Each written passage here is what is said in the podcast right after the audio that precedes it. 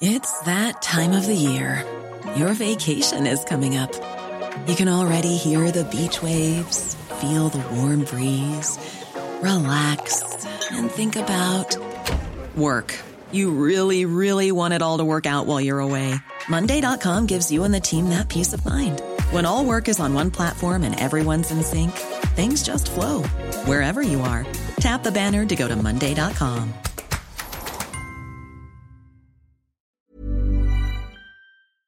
Events over the past year have shone a light on racial inequality across the globe. Australia is no exception. This nation's journey towards a more just, equitable and reconciled identity still has a long way to go. With that in mind, and in a spirit of reconciliation, we acknowledge the traditional custodians of country throughout Australia and their connections to land, sea and community. We pay our respects to elders past, present and emerging and extend that respect to all Aboriginal and Torres Strait Islander people today. I asked the Prime Minister, how good is Australia? Please explain. Life is changing in Australia because the pub is shut. Sucked in, fellas. I actually find it gobsmacking. I will call it a personal nightmare. Tell the Prime Minister to go and get. It. It is changing all around the world. I accept your nomination. The authority is total. And I rejected that approach. It's all about acknowledging how far we've come. He's all tip and no iceberg. Like a really scary wooden puppet. He was drunk. That's not true. Not now, not ever. You're a classic space invader. A social climbing sycophant. You should be ashamed of yourselves. Oh, fair shake of the sauce bottle, mate. Yeah, taste of democracy. Very good. Hi, I'm Mark Kenny from ANU's Australian Studies Institute, and thanks for joining us on this episode of Democracy Sausage, which emanates from the studio of the highly regarded Crawford School of Public Policy. Australia continues to impress with our handling of the pandemic threat, with no new COVID deaths for months, high levels of public confidence and social cohesion, and an economy that is showing a surprising resilience. Chief Medical Officer Paul Kelly told National Cabinet last week that the numbers in other countries demonstrate this, noting that while we haven't had any fatalities since Victoria got on top of its second wave, and currently there are no serious hospital cases in Australia, America had a million new infections and 20,000 deaths in just one week recently. You remember that argument early on about whether the downturn was an economic crisis or a health crisis? It was a pretty useless sort of argument, really, but it betrayed certain biases. Those insisting it was purely a health crisis wanted to limit the scale of fiscal support required. Those arguing it was an economic crisis wanted more support. Ultimately, the latter won the day with vast expenditure ploughed into wage subsidies and unemployment benefits and a range of other assistances. But a more useful understanding emerged also, which was that you couldn't separate the two hemispheres. In order to limit the economic damage, you had to get to the health threat and get that under control. That's been Australia's great achievement so far, and it goes a long way to explaining why even through 2020, retail sales actually grew and official joblessness never reached the double digit heights feared. In short, the most aggressive health response was the best medium term economic response, even though it might involve almost complete cessation of exchange in some sectors. Countries that tried to muddle through keeping commerce going, borders open, and restaurants trading through the outbreak have generally fared terribly. And remember why they did, because powerful voices, usually right wing voices, insisted that the economy had to be kept open to protect jobs. Like so many other issues these days, the coronavirus problem was shoehorned quickly into the left right matrix so beloved of partisan media and our hyperpartisan politics. The right reframed the public health response as a new front in the war, depicting mask wearing and compliance with public health advice as a burgeoning state and an assault on individual liberty. The left saw compliance on a high moral plane and righteously demanded ever more public expenditure on income assurance and instant extended lockdowns. But mostly this argument occurred at the margins of the community. Ordinary people, and their governments thankfully, largely got on with practical problem solving, which was actually quite a nice change. Now, I mentioned the Crawford School of Public Policy, and I'm delighted to say it has provided 100% of the top notch panel I've assembled today. Professor Hel- Helen Sullivan is director of the Crawford School, no less. She's a political scientist, current president of the Australian Political Studies Association, and a regular on Democracy Sausage, whenever I can get her, that is. Hel- Helen, welcome back. Thanks so much, Mark. And Professor Warwick McKibbin is director of the ANU Centre for Applied Macroeconomic Analysis in the Crawford School, also. He is one of Australia's most respected public economists and he's also a former board member of the Reserve Bank of Australia. Warwick, welcome to the hot plate. Great to be here, Mark. Now, Helen, Australia has done rather well so far with, as I said, strong social cohesion, effective public policy, generally speaking. I mean, we, we all know about the mistakes, but we also know where we are relative to other countries. Our health results at the moment are good. Of course, you know, one of the things we've learned through all of this is that you never want to get hubristic. You never want to sort of start thinking, you know, mission accomplished. Things can always turn south. They have for us. Um, luckily, we've survived that with the you know sec, sec, uh, second um, lockdown in Victoria, for example. But um, we've seen plenty of other countries that thought they were sailing along okay and then plunged back into crisis. What primarily do you put down to Australia's success? Well, it's a very good question, and I think um, I think the answer is pretty simple. Um, uh, one is that uh, there was uh, and still is uh, effective political leadership um, at all levels. Um, you know, whatever side of the uh, the party divide you're on, um, you can find somebody in a position of leadership who is doing the right thing, um, and certainly um, the way in which. Uh, for example, the national cabinet, although that is now uh, becoming much more uh, riven by the politics that you would imagine would happen in the end um, was certainly something that I think gave ordinary citizens a sense that, um, you know, uh, politicians, leaders were actually thinking about the country rather than themselves. So that was the the first thing. But I think absolutely.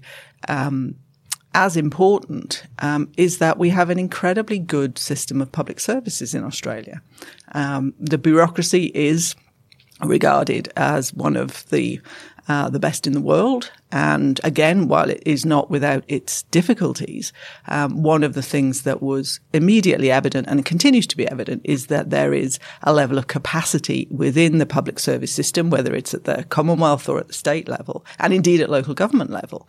Um, that means that uh, people knew how to respond. They understood what it was to be dealing with a crisis. And by and large, with some, you know, uh, notable exceptions, um, they have managed to keep th- put things in place and keep them in place in a way that um, other countries, um, for example, the UK has a very very good bureaucracy but dreadful political leadership, and so there you see um, the way in which those two things, if you don't have them together, they don't have to be perfect, but they do have to be functional and they do have to be consistent. And and uh, the third thing, the third leg of that stool is, is, is arguably the public trust that derives from those two things, which is to say that there was a, there's a, you know, people have talked about Australians being obedient, which I've always bristled at a bit. I don't think it's obedience when the, you know, the fire service tells you to evacuate an area as the fire front apo- approaches. I don't think it's obedience. I think it's, um, it's coordination and it's an understanding that a clear and present danger is is there and uh, and its compliance, yes, but it's a slightly different thing from obedience. And I, I think Australia has had relatively high levels of compliance with public health orders and with the general messaging coming out of our governments. Um, because it makes sense, because it was based on expert health advice. There's, there's, as you say, there's respect for the public servants, the administrators, the uh, the, uh, the specialists, medical specialists, uh, epidemiologists, public health officers, hospitals, uh, frontline emergency services, all of those things pulling in the same direction. And in some ways, I think that's the other great thing about the um, the national cabinet is that it's essentially, and this has been a bit missed by people, I think, when they've criticised it or, or or downplayed it, is that it's a sort of a single agenda instrument at the moment. I mean, I know that the PM wants to replace, has decided to basically keep it rather than uh, and, and, have it replace COAG, the Council of Australian Governments, which is you know horribly bureaucratic and sluggish and so forth, and mired in a lot of you know sort of jurisdictional arguments. But really, the National Cabinet's been great because it's brought all of those strands together the expertise, the public service, the political will, and all that. And it's done so without having a focus on other things. Yeah, well, that's right. Um, I think the thing not to forget, though, Mark, is that we it is about a crisis, and it is it is possible in a crisis, and indeed desirable in a crisis, that you you do have the capability to come together and think about one thing. Hmm. Um, and um, there was, aside from the the debates that you you talked about, but there was pretty much a strong uh, conformity of view about what needed to be done and how it needed to be done, um, and that I think sustained the national cabinet. Now it, it is different, of course, moving from crisis into whatever it is that's going to pass for normal. Um, and that is when we will see, inevitably and importantly, um, politics come back into um, discussions within the National Cabinet. And indeed, I think that will indicate whether the National Cabinet can survive or not. Mm. and I think for me, the interesting question is what has Australia learned from this? Experience that it, it, it could and should take into some of the really, really problematic policy challenges that it has just been shying away from for years. Climate change is one, um, but there's a there's a heap of others. Um, older age care is another, which mm. has you know come to the fore in the most awful way through yeah, COVID. Yeah.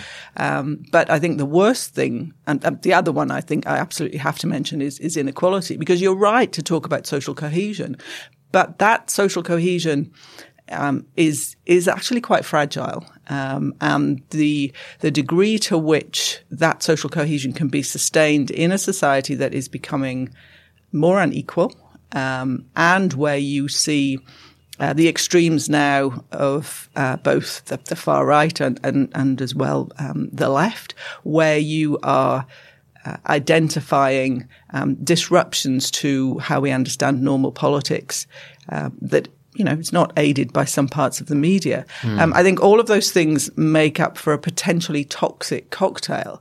Um, and Australia, I think, has the opportunity to really get to grips with the, some of those things. But that requires uh, the kind of political leadership from all of the leaders, but particularly the prime minister that I'm not sure is um, is evident. Um, the prime minister is is excellent at um, tactics, is excellent at positioning, is excellent at um, communicating with key groups. Does the prime minister have a strategy for the long term? Is the is the prime minister going to be able to, if he has such a strategy, to convince enough people to to go along with him? I think those are really important political questions that um, are going to really test the extent to which Australia can move from a country that is great at dealing with an immediate crisis, but possibly not so good at dealing with a crisis that we've all known has been coming for a long time, the climate crisis, and we've yet to do anything significant about. Yeah, that's right. There's a there's an area where vision would be uh, uh, the vision is pretty clear. It's uh, something that can be done, but we haven't seen it articulated by with any sort of enthusiasm or forward leaning by the government. Now, but we'll come back to climate change. But Warwick, I just wanted to ask you, and this is kind of a clumsy sort of pivot to the eminent economist in the room, but you remember back in uh, the days when we had um, high interest rates and there was a housing boom going on in New South Wales in particular, to some extent in Victoria, and there's a lot of discussion about, well, we have to have high interest rates to try and, you know, kind of manage this down. And some people started talking about pity we can't have differential uh, monetary policy that you know so that we could sort of suppress activity in the in the booming eastern states and not punish the rest of the states. Now, the reason I, I, I go to this is because I'm thinking, in some ways, the federation did work in this response to this COVID crisis so far, because irrespective of what the Commonwealth wanted to do, the states took it upon themselves. So this, the, the, the nation became much more functionally compartmentalised in a, in a management sense. And the states, Queensland in particular, Victoria, um, and WA, you know, very, very stark example, decided to simply manage their polities, their jurisdictions, irrespective of what other people were doing. And that compartmentalisation has actually served the whole rather well. I'm just wondering whether you agree with that. Well, I don't really agree with that because I think one of the big problems we have uh, is is the states themselves have been taking very extreme action without coordination across states. And I think the federal government has abrogated the responsibility here. There should be a lot more standardization. Mm. Standardization of quarantine. What are the rules? What are the conventions? Um, so I think there's a lack of leadership from the top, and that meant the states had no choice. If you look back, I think it shows you why, you know, the states haven't done such a great job for Australia. I think it would have been better if we had started again, if we had local government and federal government and not have the states at all. Well, I, I, I don't disagree with that, but it's sort of, you know, that's a kind of an old debate and it's, in a way, it's a pretty futile one as well because that's not going to happen, is it? It's not going to happen, but you can see a lot of the economic costs that have been done from the policy intervention. And you've got to be clear that a lot of the damage is done by the disease itself and by people changing their behaviour. Hmm. The border closings have had an economic cost, but overwhelmingly it's the human reaction to the pandemic where the costs are. But these communities along the New South Wales, Victoria, and Queensland, New South Wales borders, those communities have suffered a great, hmm. big, a much larger economic and social cost. And that's because of the dysfunctionality between the states that border each other. Having said that, um, we have done a great job in Australia. We could have done some things much better. I think the quarantine issue still has to be addressed. We still have to have Australians returning to Australia. Uh, you should have the right to come to Australia if you're Australian. I think the government, federal and state, have, have really dropped the ball on that. Oh, couldn't There's a more. second issue. I mean, we have to do business internationally. We, at a university, we, we need to have foreign students coming through. Um, there are ways of managing that much better than it has been managed. Let's go to the uh, specifically to the uh, Commonwealth's role. When the that that tranche came out of assistance, you know, early on last year, uh, I think it was about seventeen point six billion dollars at one stage. That was at the at the time described by a number of people writing about it, uh, TV stories and the like, as an eye-watering amount. And it wasn't long before it was completely gazumped by much much greater.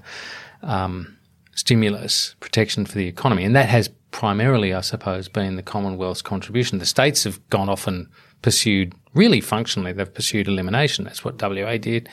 Um, that's what the other states have done. And that's why Australia is largely where it is at the moment. So the aggregate effect of the states doing that, irrespective of what the Commonwealth wanted to do. But going back to the to the stimulus package, what was your feeling at that time? Did you think it was initially enough, or or, or did you think that the Commonwealth was just going to very quickly have to spend a lot more. So I think actually the government very early on took serious notice of the, some of the modelling work that we were doing. We actually were doing it in, here and in Washington in um, January, where I was when I was visiting Brookings, and um, the team here and the team there were working very closely. We had numbers which were very eye-watering.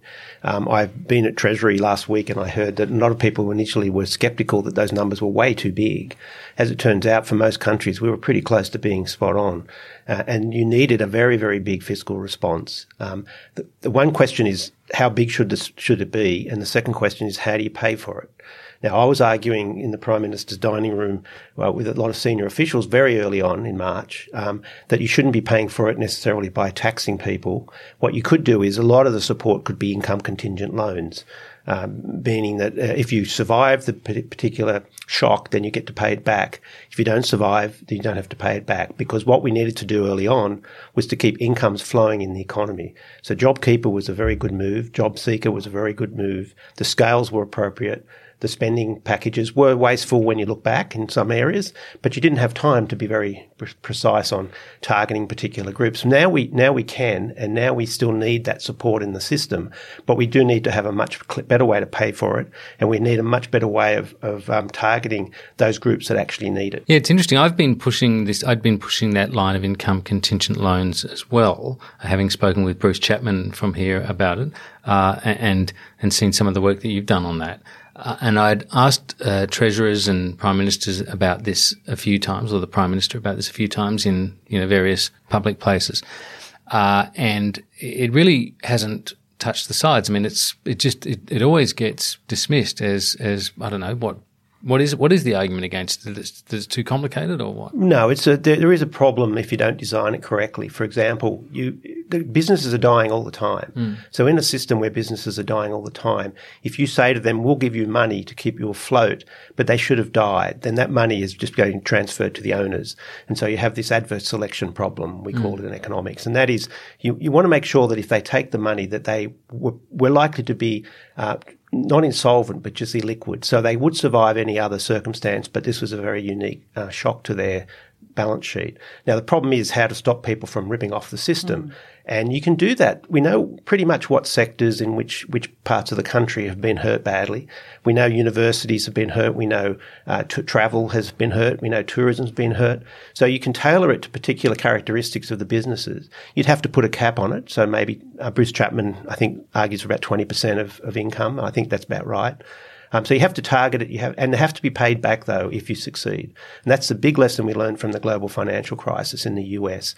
There were too many firms that were ripping off the system, and there's too many zombie firms left in the economy. Once the economy started to recover, the resources that should have gone to the new industries and the in the flourishing industries were kept on the old companies, and they they retarded productivity growth for a decade. So you've got to do it right. But I think you can do much better than just making the taxpayers support the balance sheets of companies that are paying uh, bonuses to, to executives and, and dividends to shareholders. I think you had to have tighter rules if you are going to use taxpayers' money to keep the economy afloat for as long as it has been kept afloat. Let's take a quick break and be back in a moment. Imagine the softest sheets you've ever felt. Now imagine them getting even softer over time. That's what you'll feel with Boll and Branch's organic cotton sheets. In a recent customer survey, 96% replied that Boll and Branch sheets get softer with every wash. Start getting your best night's sleep in these sheets that get softer and softer for years to come. Try their sheets with a 30-night guarantee. Plus, get 15% off your first order at bollandbranch.com. Code BUTTERY. Exclusions apply. See site for details.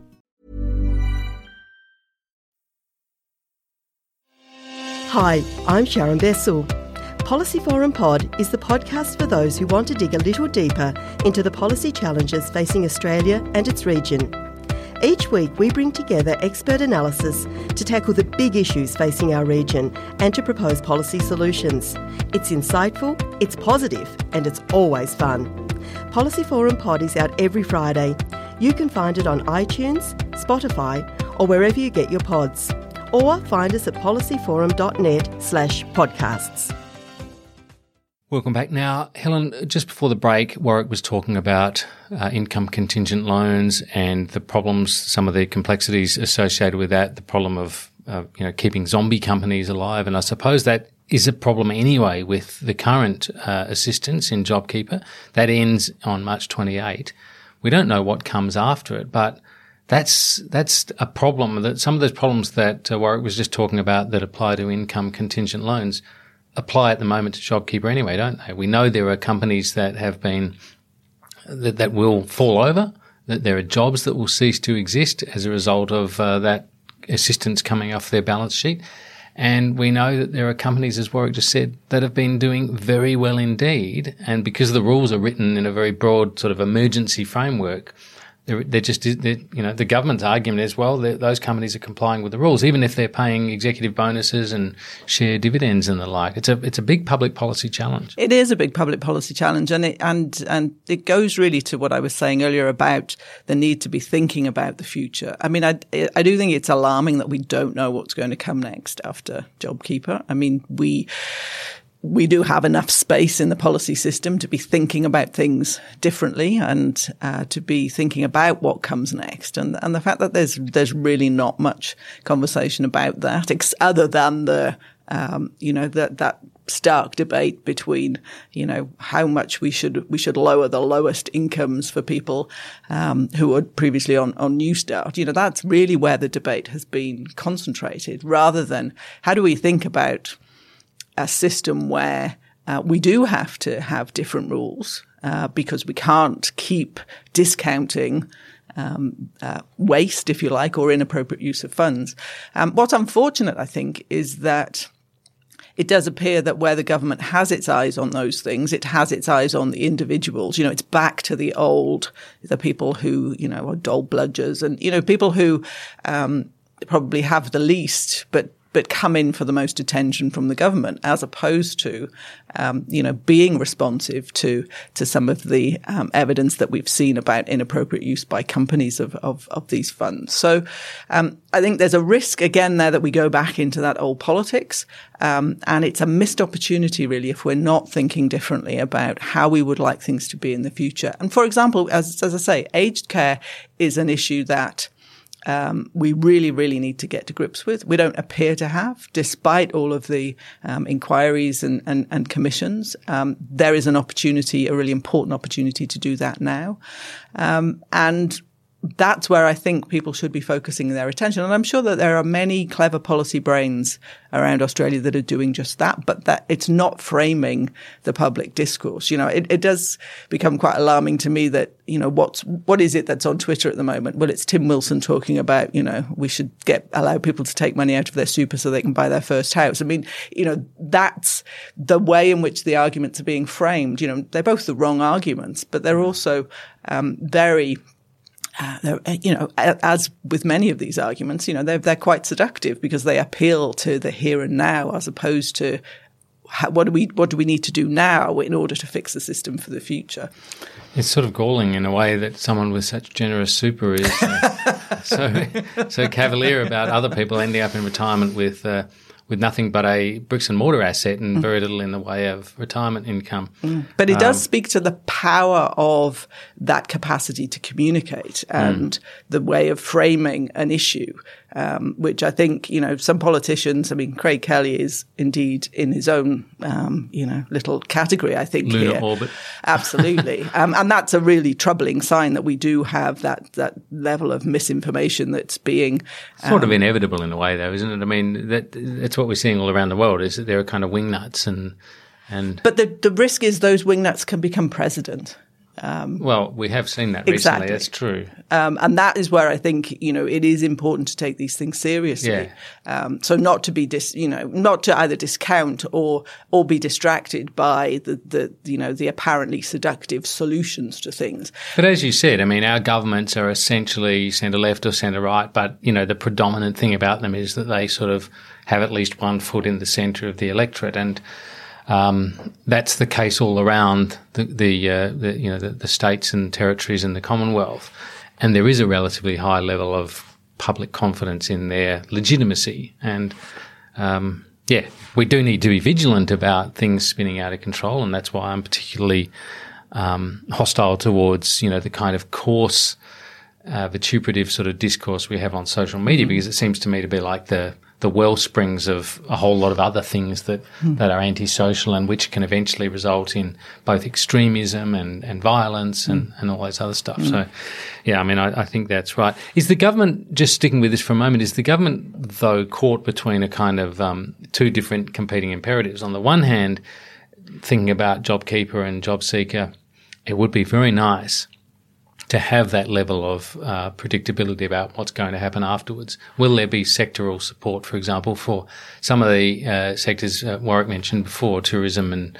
uh, universities and uh, hospitality, and you know things that have uh, you know seriously affected by the fact that the borders are shut, and of course you know some knowledge about what's going to happen with job seeker, the the the unemployment benefit.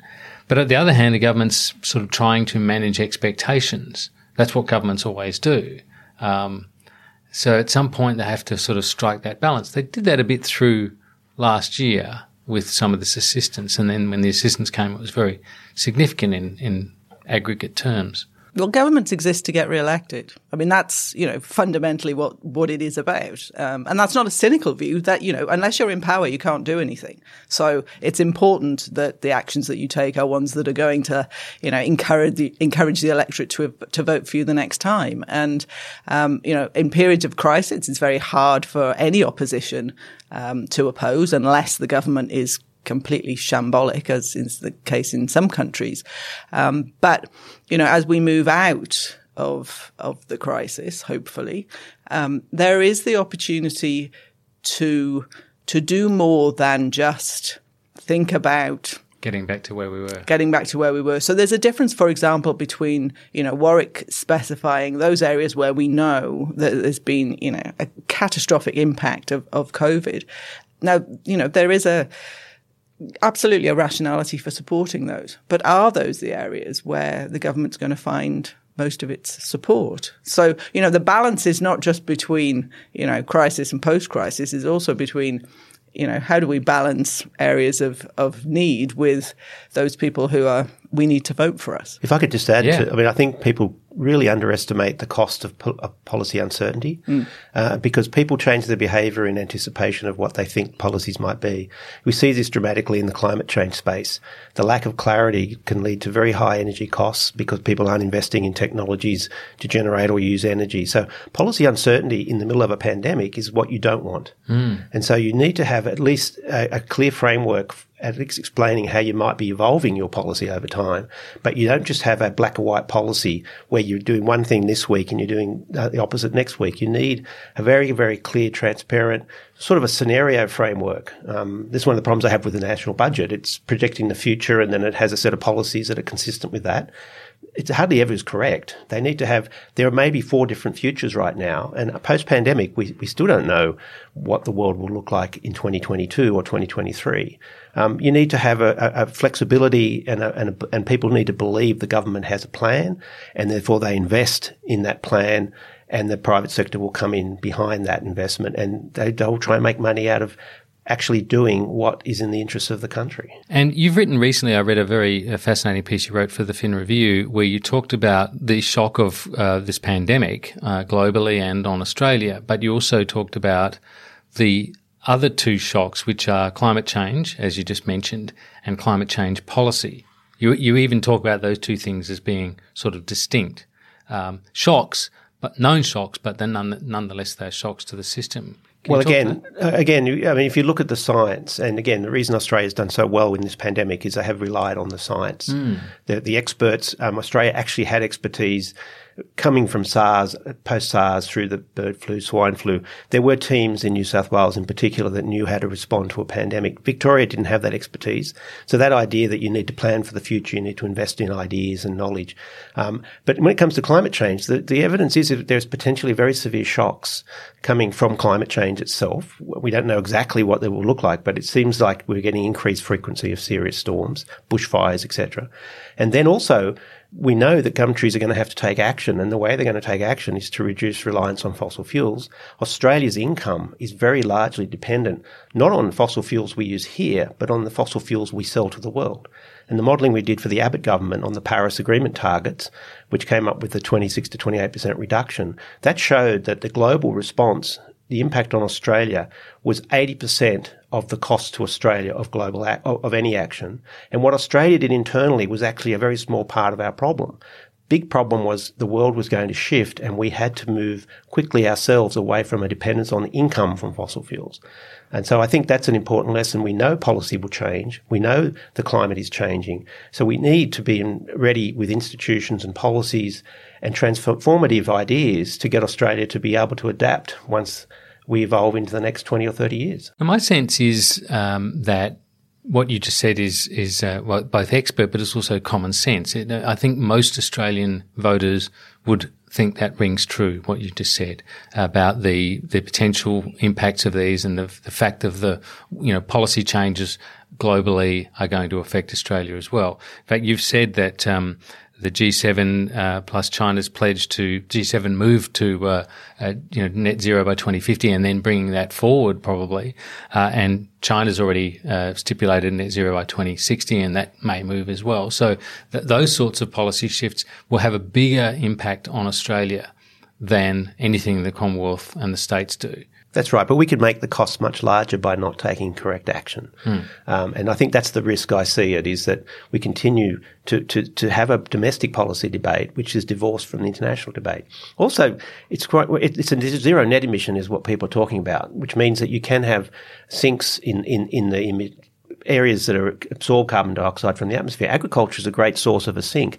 Yet you hear politicians in Australia saying agriculture should be left out. Yeah, that's the front but page of the Australian this very day. Mm. And that, that is a very strange thing because agriculture has enormous potential to be a net sink, which means you can have CO2 emissions in other parts of the economy where it's extremely expensive to remove it and offset it with cheap um, uh, abatement coming through land use change. So there, there, there's a lot of misinformation even now after this debate's been going from the early 90s where people do not understand at very senior political levels exactly what the issue is. Well, and perhaps this does go back to validating your point, Helen, about, you know, sort of, I, I describe them as wingnuts, but, you know, sort of people on the fringes of this debate having a disproportionate effect because that's certainly the mm. case in climate change. Mm. people who've been interested in creating doubt, which is really a pretty simple exercise, uh, have have been extraordinarily effective in stopping governments making significant progress, particularly here. I mean, I think Australia's been particularly bad at this.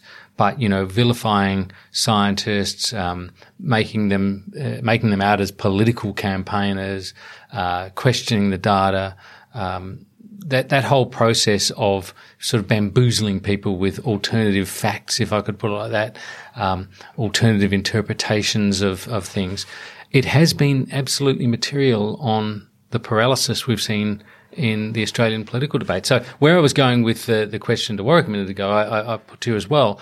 It seems to make a lot of sense. Uh, those statements about how we need to make these adjustments because the world's changing. Most Australians, I would imagine, would agree with it. There's a political disconnect here. Why does the government not um, realise that that's where the votes are? I think there's a couple of things going on here, um, and you know, it's one of the it's one of the difficulties, isn't it, of the the what Australians um, would consider to be common sense, um, as you know, often the best expert opinion is. Mm. Um, but then what they think about when they vote, and you know, the bit in between that is is values and worldviews. And, and, and competing issues. You might com- you might yeah. you might agree on the climate change question, but it might be number four on your list of priorities. Yeah. The things that determine the things that if the thing that matters to you most is how much income you have at the end of the week, and yeah. that's contingent upon you having a job that's connected to mining, then that's going to be ever present. But there, there's or also if it, or if it's cost of living, and a yeah. political party successfully makes climate change an issue about electricity prices, which is essentially the story of the 2013, hmm. 2016, and 2019 elections. Yeah. Absolutely. And, and, you know, Michael McCormack's statement yesterday about, you know, protecting regional Australia and the, the farmers and, you hmm. know, making sure that this was, you know, agriculture was outside the debate. It's, it, it, it is about confirming the values that people have. And we know from evidence that that's the hardest thing to shift. You know, once you have in your, your mind a view about an issue, it's very difficult to, to change that. You view everything through that lens. And so, you know, the arguments that we have about, you know, why don't people understand the evidence? Why don't people listen to the evidence? Well,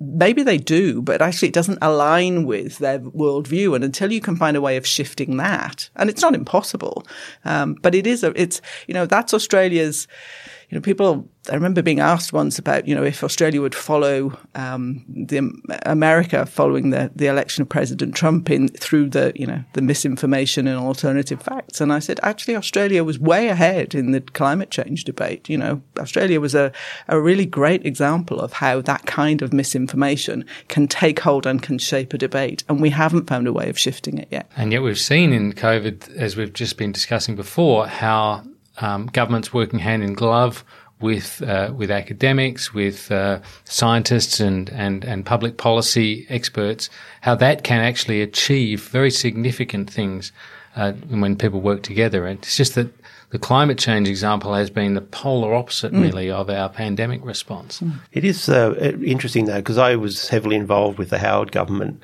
during the Shergold report uh, and leading up to that election that Howard lost. Right. So this uh, is in uh, just, just 2007. Yeah, 2007, and the Shergold report was indeed a, a, a, a proposal for an ETS. And, it was a, and, and it was based very scheme. largely on the work that we'd been doing ten years before that, and uh, and in fact, you know, at, back then the Prime Minister had, had gone along with the science, had gone along. He was prepared to put in place serious policies. The problem we had was that there were no marginal seats that he had to worry about mm. that were going to swing his, his political party. Right now, we have a situation where the, several seats in Queensland seem to be dominating the, the, the party position. There's a lot of very sensible people in the Liberal Party at very senior levels who fully understand climate change, who fully understand something needs to be done. But it's this marginal voter that's mm. stopping them from, from actually enacting a serious policy. Yeah. It, uh, it's befuddling. There, there's a lot of talk that the coalition's on the move in this space, of course. Um, much was made of the fact that Scott Morrison last week said that net zero by 2050, uh, would, or net zero should be achieved as soon as possible and preferably by 2050, which was whatever that means, which is, I mean, this is the kind of sophistry you have to deal with in politics all the time. And a number of my uh, my former colleagues in, in the journalistic world made a lot of this, and I could sort of understand why uh, at one level. You know, you're trying to you're trying to read the tea leaves, you're trying to see, particularly because he made this as part of his scripted remarks. This came in the in the speech, you know. So you're um you're looking for those subtle changes in language to see whether that's what's important, but at the same time, it really amounts to you know four fifths of bugger all, really. Well, what what you need is policies. You need concrete Yeah. policies, and you need policies that are bipartisan that will last for many decades into the future. And this is the problem I have with both sides of politics: is they switch between one position and another position, and their position is whatever the opposite to the alternative government is doing, Hmm. and that that's that's bad from a climate perspective. You need to have coherent, far-sighted policies that both sides of politics will support, and then any marginal groups are irrelevant. Because once you have the centre left and the centre right, then you have a concrete policy. The, the, this, this question of far-sighted, though, right? 2050 is a long way away. This is everything about this is cockamamie, if you ask me. Poli- our politicians are so often guilty of, of short-termism, of, of, of looking just at the near horizon. As you said before, Helen, you know, it's always about getting re-elected. And yet here we have a government tying itself in knots about a benchmark that is the best part of 30 years away when none of these people will be in parliament. Many of them won't even be alive. Um, and yet it's become this incendiary sort of political, uh, you know, bunfire really. Um, so, um, I, I, the real question for this, the real challenge is 2030, not 2050, isn't it? I mean, you, you can't get to 2050 Mm. unless you take some very serious action by 2030. Well, that's right. I mean, a lot of the, particularly on the energy production side, a lot of the long-term decisions have 30-year horizons. So any decisions that are made today will have implications for 2050. So it's important to get it right now. Well, it's pretty obvious that's where the, the parties will end up. But already we've got three meetings that are happening this year. The one that Biden's bringing uh, bringing leaders together to talk about climate. There's a G7 meeting in July, June, I think, and then there's the um, the climate the United Nations climate change meeting in November in Glasgow.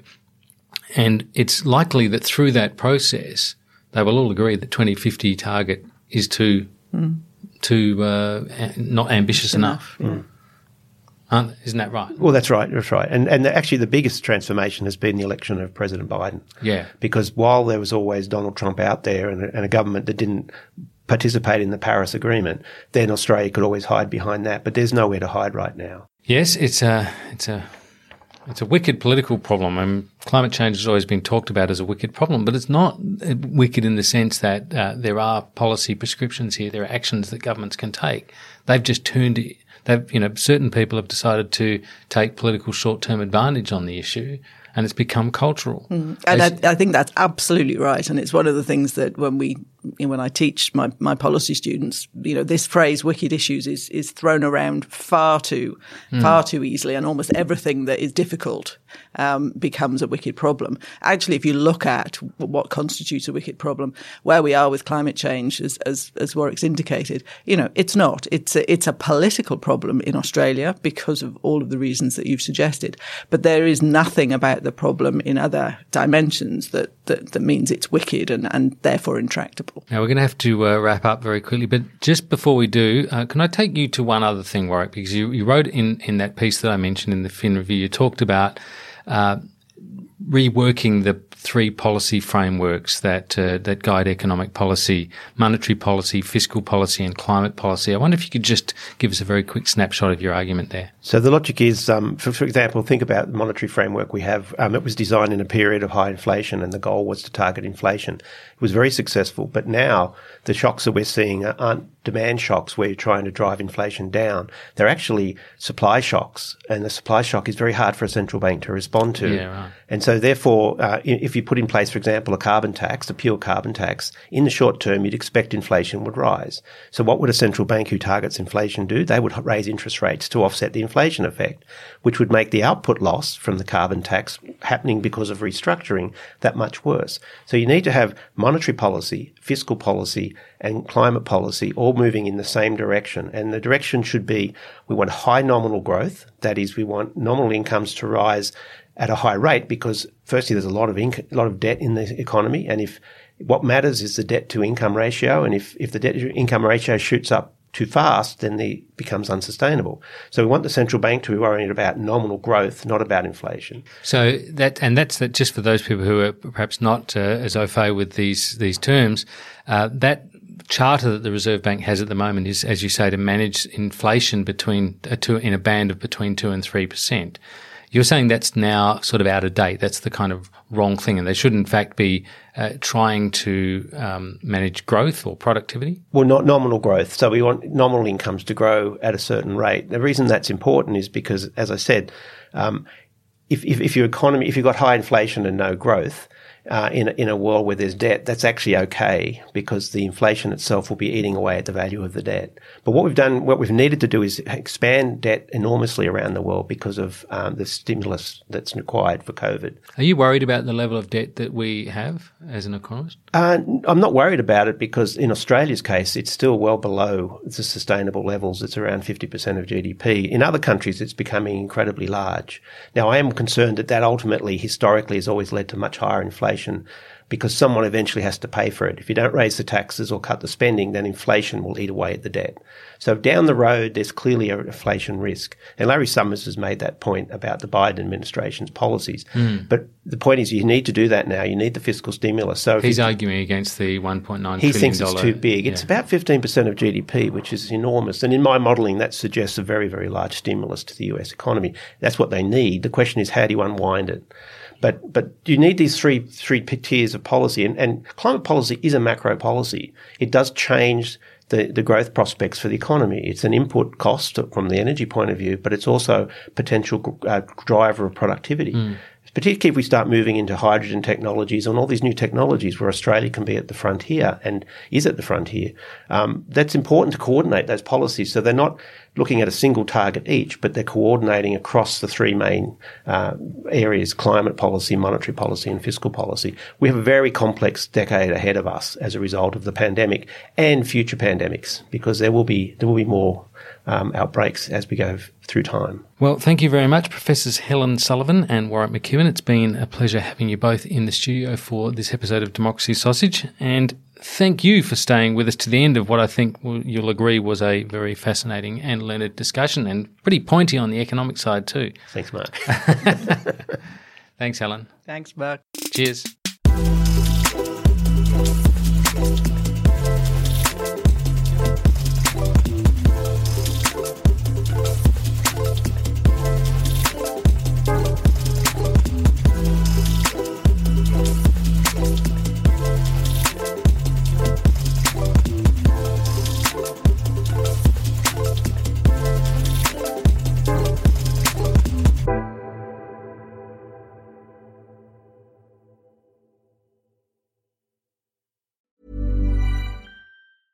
Planning for your next trip?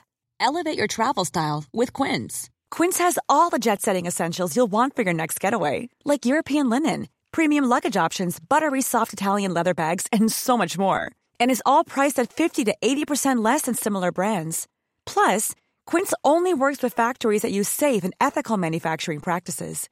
Pack your bags with high-quality essentials you'll be wearing for vacations to come with Quince. Go to quince.com slash pack for free shipping and 365-day returns.